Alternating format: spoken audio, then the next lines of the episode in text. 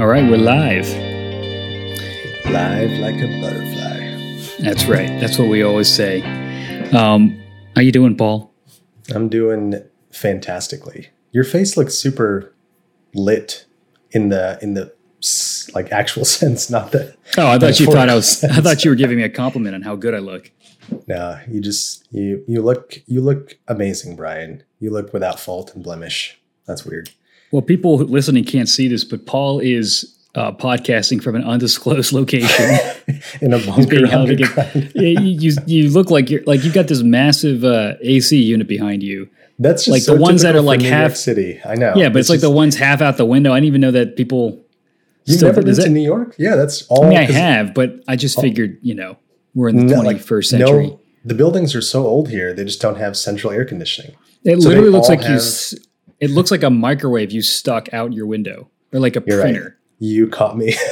we can't afford an air conditioner. you can't afford it, so you're just like, just just for the optics, you're like, oh yeah, that that works. It's like, Paul, is that a microwave you stuck in your, mir- in your window? Microwave slash printer slash all in one. That'd be funny if like you're trying to fake that you actually have an air conditioning unit, and then somebody like actually prints something in this paper. So it's I get a fax. yeah, you get a fax, and it's like, oh, what? Oh, are you faking that you have air conditioning? Did you know that uh, like German espionage, like they use fax machines so that they don't get hacked? Fun fact. Like still today? yeah, they like transport their information rather than like through email and stuff like that. They use fax machines because it's you like you can't hack a fax machine or it's a lot more difficult. It's just like radio waves.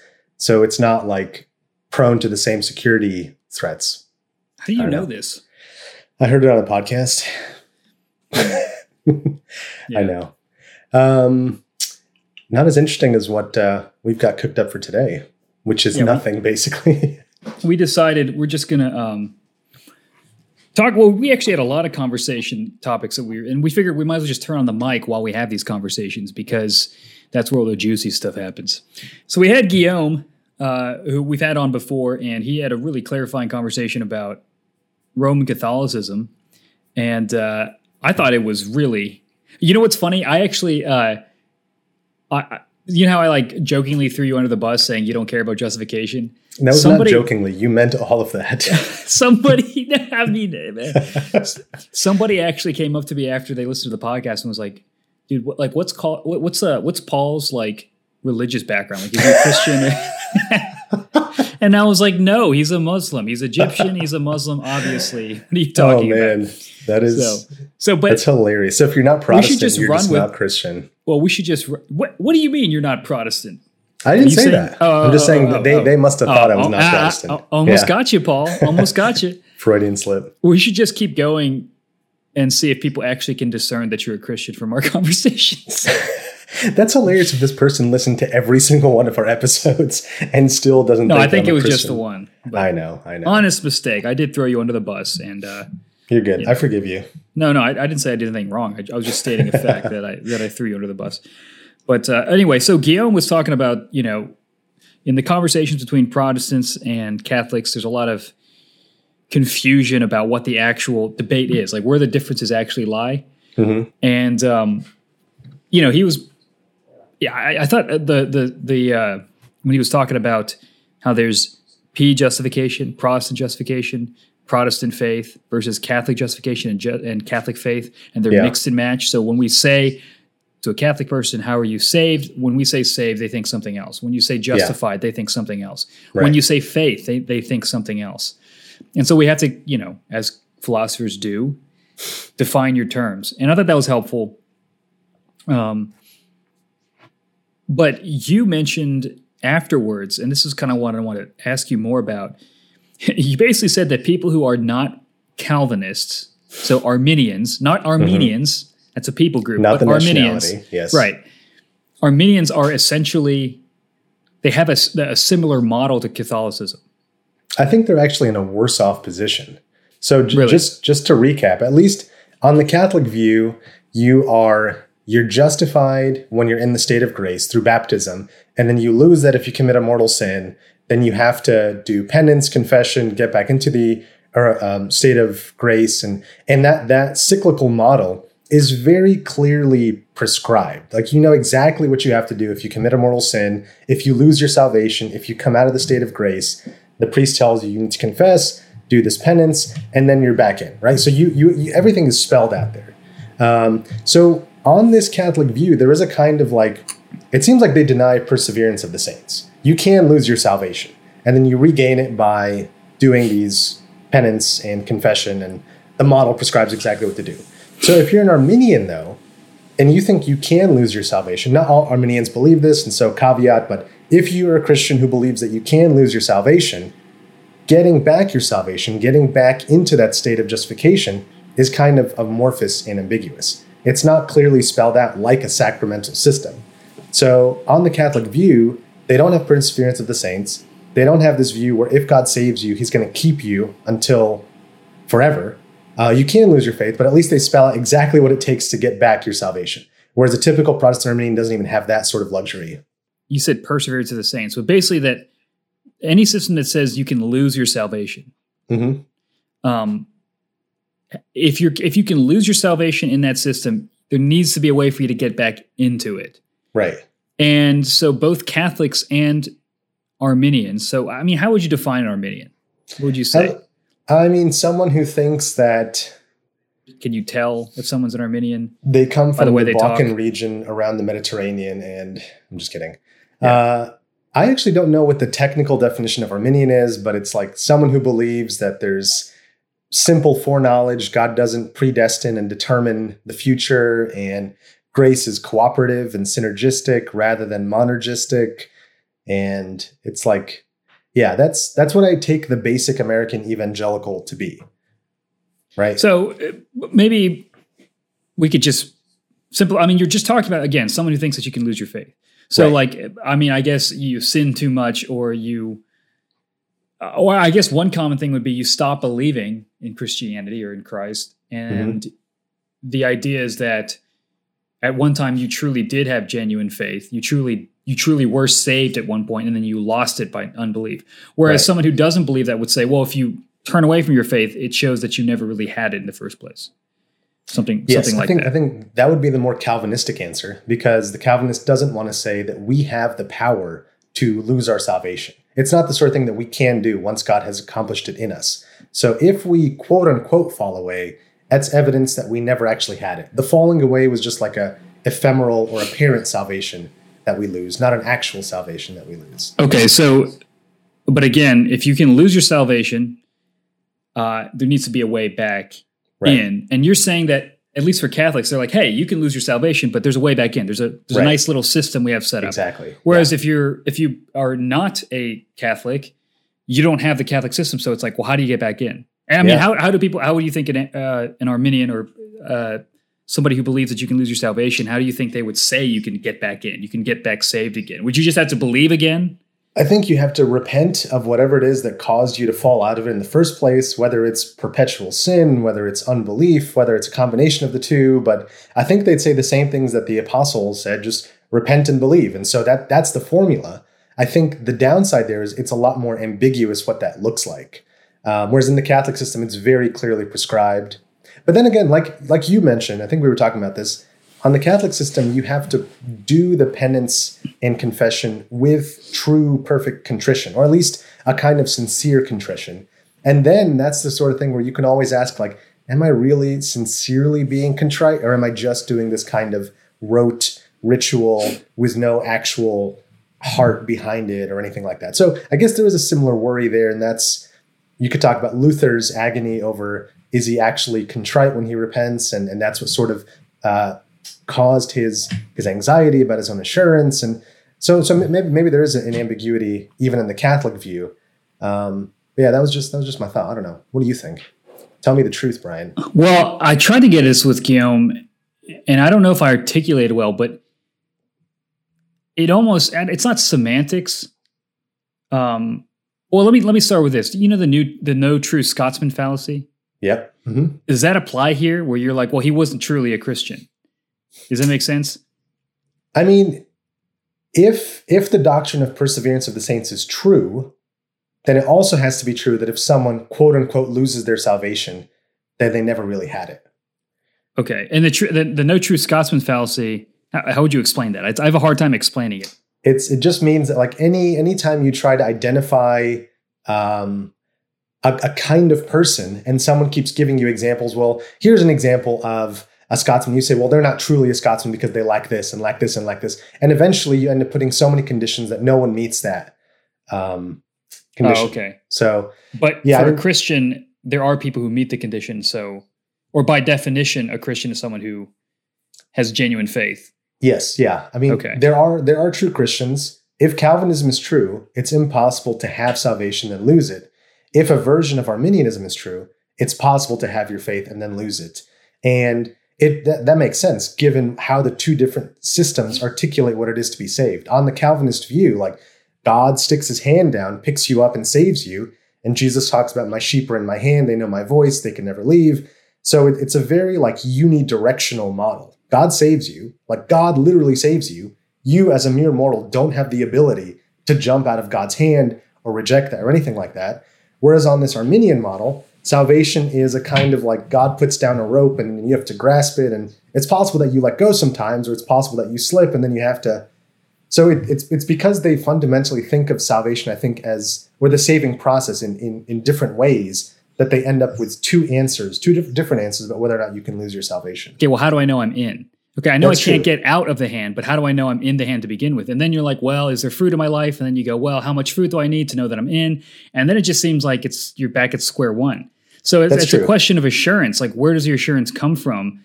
Um, and I think there's something to like, you know, the response, like something to church where you hear the word of God and then you respond, and uh, you and the promise of God is consistently put forward to you, so that you're not looking at yourself Right. all the time, Yes. you know. And um, I wonder if that's really a question of like, you know, I guess uh, how do I know that I'm elect? How do I know I'm the person that's not going to fall away? And it's like, well, you don't fall away, you know. Right. And and there's still so on a practical level, it's like there's still a call to be obedient, and only, it's not like a thing where you just doesn't matter what I do. Right. Um, and I guess it's trusting that if you truly belong to God, you will return to Him. And but there could be dips in the. In, there could be times when it seems like someone's genuinely they never had true faith, but it really was that they just were wandering around for 15 years and then they come back Right. around and you realize, oh. So I think making judgments in the moment, it's it's it's a little harder to do. But I do think there's a problem of like, you know, sometimes even in reformed preaching or calvinist preaching people it's almost like um, it's a virtue to like question your salvation or for preaching to make Yeah. you wonder if you're a christian and i don't think that that's what it should be Yeah, no, I, You know? I agree. Yeah, um, I think that I think that sometimes we confuse what the doctrine of perseverance of the saints entails. Perseverance of the saints doesn't tell you that your salvation will never be lost. Perseverance of the saints just says it's just a conditional statement. If you are saved, you are always saved, right? If you're in the box, you're always in the box of salvation. But it doesn't tell you specifically whether or not you meet that first condition. Like it doesn't tell you whether or not you are in the box. So that's the sort of thing that, yeah, you're right. People, and you read the Puritans, for example, they're fretting about their salvation every single waking moment. Am I saved? Am I good enough? Am I repentant enough? Am I contrite enough? And that there's a there's a healthy instinct and there's a not healthy instinct, like you pointed out. Yeah, I don't think our eyes should constantly be on ourselves, assessing our own merits and abilities every second, every step of the way. That is just unhealthy. And it diverts from what we're supposed to be doing. Like Ephesians talks about, we are called to good works. And so there's there's an outward focusedness of the Christian life. And if if we're occupying our attention and our thoughts all the time inwardly, there is something bad about that, right? Like the, the often misquoted C.S. Lewis, humility is not thinking less of yourself, thinking of yourself less. There's something true to that, that the humble person is not preoccupied how terrible they are. That's a form of pride because it's inward directed attention, right? Like the true Christian is outward faced. well i mean you're right about the the kind of the more Do you want me to- do you want me to read- do you introspection want me to oh yeah yeah read, read the original read the original Do not imagine that if you meet a really humble man, he will be what most people call humble nowadays. He will not be a sort of greasy, smarmy person who's always telling you that, of course, he's a nobody. Probably all you'll think about him is that he seems a cheerful, intelligent chap who takes a real interest in what you said to him. If you do dislike him, it's only because you feel a little envious of anyone who seems to enjoy life so easily. He will not be thinking about humility. He will not be thinking about himself at all. I like that that a Yeah. humble person is able to enjoy life hmm and it is amazing like what are the, one of the main fruits of like the spirit um they're very outward oriented love peace patience you know all these but but also like you know paul's like look if a church really understands the gospel the fruit is going to be love they're going to be thinking Mhm. about one another i mean you read that through all of his epistles. Yeah. it's really jesus' teaching too. So you know i wonder if it's like okay well how how how bad do i feel over my sin? How radical am i going to be for jesus? How much do i feel in my quiet times with jesus? It's not a great barometer. In fact if you're looking for one it's just like how much do i see you know the image of god in others? I was actually reading um i think it was uh alastair roberts is like audio commentary on First corinthians 11 he talks about yeah. And he talks about uh dis- what it means to discern the the lord's table you know like Mhm. or, or rather to examine yourself or to eat the table eat from the table fittingly. And the whole context is people at the lord's table they're they're having this feast around communion. Right. and the rich people are basically they get there first because they don't have to work all day. And so the blue Right. collar guys have to come in after work or before work or whatever. So the rich people they come in and they start eating the food. And by the time the poor guys get there the blue collar guys or whatever the food's gone and all the rich people are drunk. And he's Hmm. like this is crazy. I mean the whole point of the lord's supper is celebrating the death and resurrection of christ. It's, it's the death of christ. It's christ giving up his rights for the sake of others. And here you are indulging in this meal that's a sacrifice you know and uh, the uh, and roberts makes a point that the discerning of the body isn't like this morbid introspection of yourself like how bad did i sin this week? or whatever. But it's actually do you discern the body of christ in other people? Do you see jesus in other people? Right? Do you recognize that you are this one body interconnected different body parts? And if you don't then this you know christ this meal commemorates the death of christ uh, for he gave his body to create this body the church and you Right. are dividing the body in the way that you are acting around this meal so again it's the examining is like how are you viewing other people at least and i, I don't know if that's the right answer but it's pretty compelling Sure. There's probably something right about that. and you know I, I think you just the the proof's in the pudding i mean you think about the godliest people you know and they're just enjoyable people to be around you know Mm. um, sometimes people think that the more ornery you are the more you care about like the holy things of god and it's like well Yeah. maybe maybe not maybe not maybe Yeah. you're just a jerk and you know and you take yourself too seriously um, but i think there is something to that so and that's another way of thinking about assurance where it's almost like really hard to have assurance when you're just by yourself you Yeah. know So it's it's it's about being in a community and having. Are you saying like other people testify to and affirm your own salvation, or are you just saying if you're the kind of person who's living in community, then you're more likely to exhibit fruit in charity and things like that? I, I think it's both. I think it's one, you have like other people who can testify to the work of God in your life. Because a lot of times we're actually not the best witnesses of that. Yeah. We- We're often, you know, we often don't see our own, obviously they're blind spots for a reason. We don't see our own faults, but sometimes we're blind to our own growth because it's just so daily. It's kind of like, you know, when you grow up and you, you know, try to track how tall you're getting and you, you know, if you go every day to the line, the line's not going to move. But you've t- if you over time, you realize you are growing, or maybe your relatives realize, oh, you've grown so much because I haven't seen you in a while, and you didn't realize you grew that much. I've never had this experience. I haven't grown since I was six years old. But hypothetically speaking, that's what it would be like. Um, so yeah, I mean, but also I think being in a community affords you the opportunity to bear fruit, to actually like, you know, express the Christian life.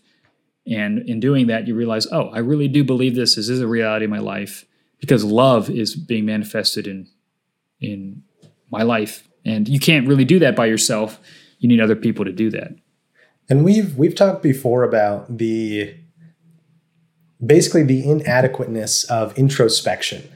how like we we're just not good at introspecting and it's not a good way to diagnose what's really going on with us because we're very complicated we tend to have like we tend to even look at ourselves through a framework and through a grid either one that's like overly charitable or not charitable enough.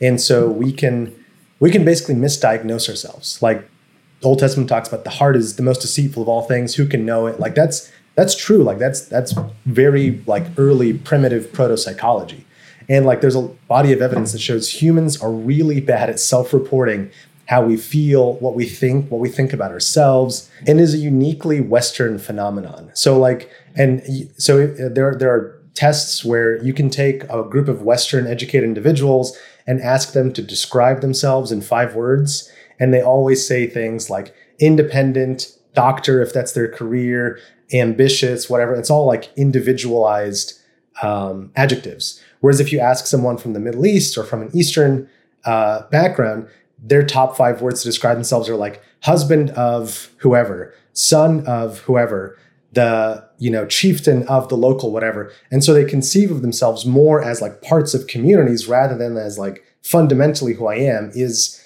a doctor an ambitious person conscientious funny.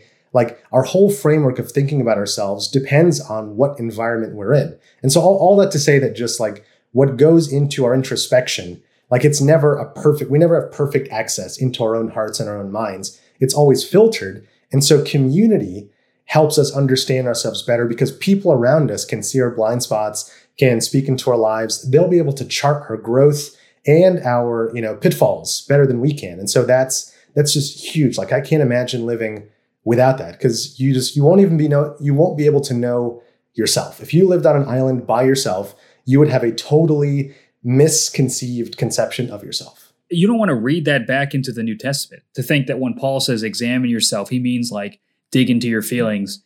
And Right. when you think about Jesus, do you feel warm and fuzzy or whatever? He's thinking about it in a totally different framework, probably more communal. I mean, like, yeah again, individualism is not necessarily a new or an old idea, or or Yeah. at least at least probably in Paul's day, he wasn't thinking in those terms. And then it so there's this social aspect of being a Christian, like what it means to be baptized. Now we think about it as it's for me, or it's for Right. my infant, or something like that. You know, or it's mm-hmm. it's it's it's for our family, as opposed to thinking about this as a public thing. I'm being grafted into a public entity called the church right and you know my social relationships in a large part define who i am. So now my whole social sphere has changed. I mean if you think about like you know when people go into rehab uh, one of the things they're told i mean okay i haven't been to rehab. It sounds like i've been to rehab but, but I, i've just read about this. yeah. Um, is that they're told you know you need to have new friends because you don't want to be around enablers and users and all this stuff whatever. And the idea is that you get new friends that new community you're part of fundamentally Hmm. changes who you are. Um, and so being around christians is part of how god keeps you. It's part of how god uh, changes and transforms you. it's one of the main ways that he changes and transforms you. And i think that's overlooked. Like you kind of think you know my christian identity is just like my particular feelings at a particular moment or my experience of god. And that's certainly a part of it but it's not the only part of it you know and and, and there's a whole life the whole christian life is is is life done with others too. Right. You know you can't just think of it as just one little your it's like your life your individual personal life uh spiritual life with god and then you just gather with a bunch of other people who have their own individual spiritual life with god. But rather uh being a christian is made you're made part of a new community. And that You changes that, your um, understanding of yourself. there's that old phrase that you are the average of your five closest friends.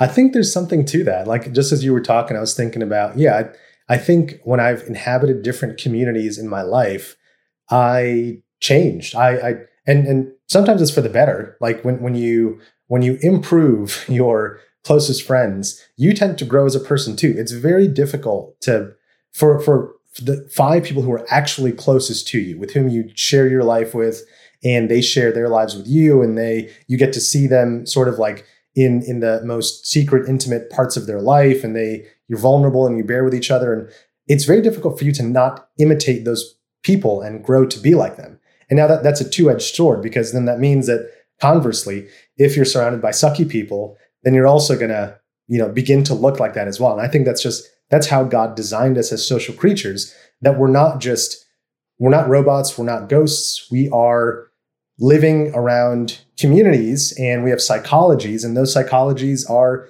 susceptible to to media, to nature, to friends. And so all of those things go into forming who we are. And so yeah, if if you're in a church community, then that's going to be the sort of thing that has a huge influence both on your character but also on your Christian life. And, and you can feel more or less assured depending on the kind of Christian community you're inhabiting. And if it's very healthy, then that's probably going to give you more assurance vibes, as the youths might say these days. Um, or it might actually tell you that you're not actually a Christian and there's a lot that needs to be changed. And so there could be even a healthy sort of alarm or sense of urgency that that taps into. Um, but yeah, all, all that said, I, I, think I think you're exactly right. And look at that, we found some some actual wisdom in an old uh, an old adage. There you go. There you go. I think it is a good thing to think about. And I don't know. I've never really. You've never had friends. I've never had friends, so that's thank you for being my only friend. I, I, I guess I've never really uh, considered how. Um, you, you often think about like, oh, I only believe this because like I'm around people who believe it. And it's like, and yeah. you know what I mean? I mean, like if you, if so, un, unless you're willing to live like as a hermit and then go crazy, which is what ends up happening, you're just going to leave Christianity and join another group of people who believe the same thing you do or don't believe the same things you don't believe. And so, oh, snap. I mean, shots fired. And again, that's, this is not making a truth claim. Just obviously a bunch of people can be mis- can be wrong about something and all believe it, but yeah, there's something fundamental to that. And, um, you know, I wonder if it's like, if someone's wondering, am I really a Christian? It's like, well, do you go to church? I mean, I don't mean like do you enter a building, but like do you, are you connected to other believers? Because I wonder if God doesn't want to give us the assurance. And maybe you should have no assurance if you really are that isolated and unwilling and mm. to, to, connect to other believers. You yeah. know? But I think having uh, others focus and, you know, a genuine love for one another, I think that's one major test of genuine faith in the New Testament. I mean, you think about in Revelation, one of the churches when he's like, you know, you you, you deal with false teachers well, but you don't love each other, mm. or or rather, you've lost your first love. Mm. Um, and I don't know. Some people say that that's their passion for God. I don't know if it's passion for God. Maybe I think it's honestly maybe they just their love for one another has waned. But, yeah, uh, I mean, seems like it. It is, it, and uh, I think some of it we're we're hesitant to talk about love because it's been so abused of like, oh, love just means you love everyone. You know, it doesn't matter what they've done. And, and love is just this soft kind of, you know, cheesy pop psychology word. But it's like, no, there's a genuine definition of love, you know, of, gen- of seeking the good of another, mm-hmm. right? That's a real thing. And a Christian should be marked by seeking the good of others. Yeah. Sometimes that means telling the truth. Sometimes, I mean, it always means telling the truth, but sometimes it could be saying hard things. Sometimes it could be allowing people to face consequences. But regardless, there should be a sense of like, I want what's best for that person. Right. And maybe if you're the kind of guy that's like, I don't want the best for that person, I don't know if it means you're not a Christian, but that's probably more indicative of your heart than like whether you, you know, said a cuss word or, you know, didn't read your Bible a couple days in a row or something like that, you know? Yeah. I think I think this is I think it's probably why when Jesus when Jesus says something like, if you have anger in your heart towards your brother, it's it's like you're a murderer or that that you've. I, I think something there about anger being more like I'm I'm pursuing your ill, like the like I want badness for you. Like I don't think a Christian can ever be marked by that sort of I I I want ill to befall you. I want a bad outcome for you. Like that that is that is what it is to hate somebody. That's what it is to to the opposite of love is it's not that I don't only want your good, I want the bad for you. I want a bad outcome for you. And that that's just horrible. And I, that is just un it's it's unfitting for a Christian to have that sort of mentality and and you're right, it does concretize what love is and so it makes it more easy to practice in one sense because we know what the goal is, but harder to practice because it's a really high bar. All right. Well, it's great chatting. We're going to be back next week. We have a cool little interview uh, with Tony Arsenal of the Reformed Brotherhood, talking about the Trinity. Paul's not going to be a part of it, but so uh, it's still going to be a great interview, and I can't wait for you guys guys to listen to it. Catch you guys next time.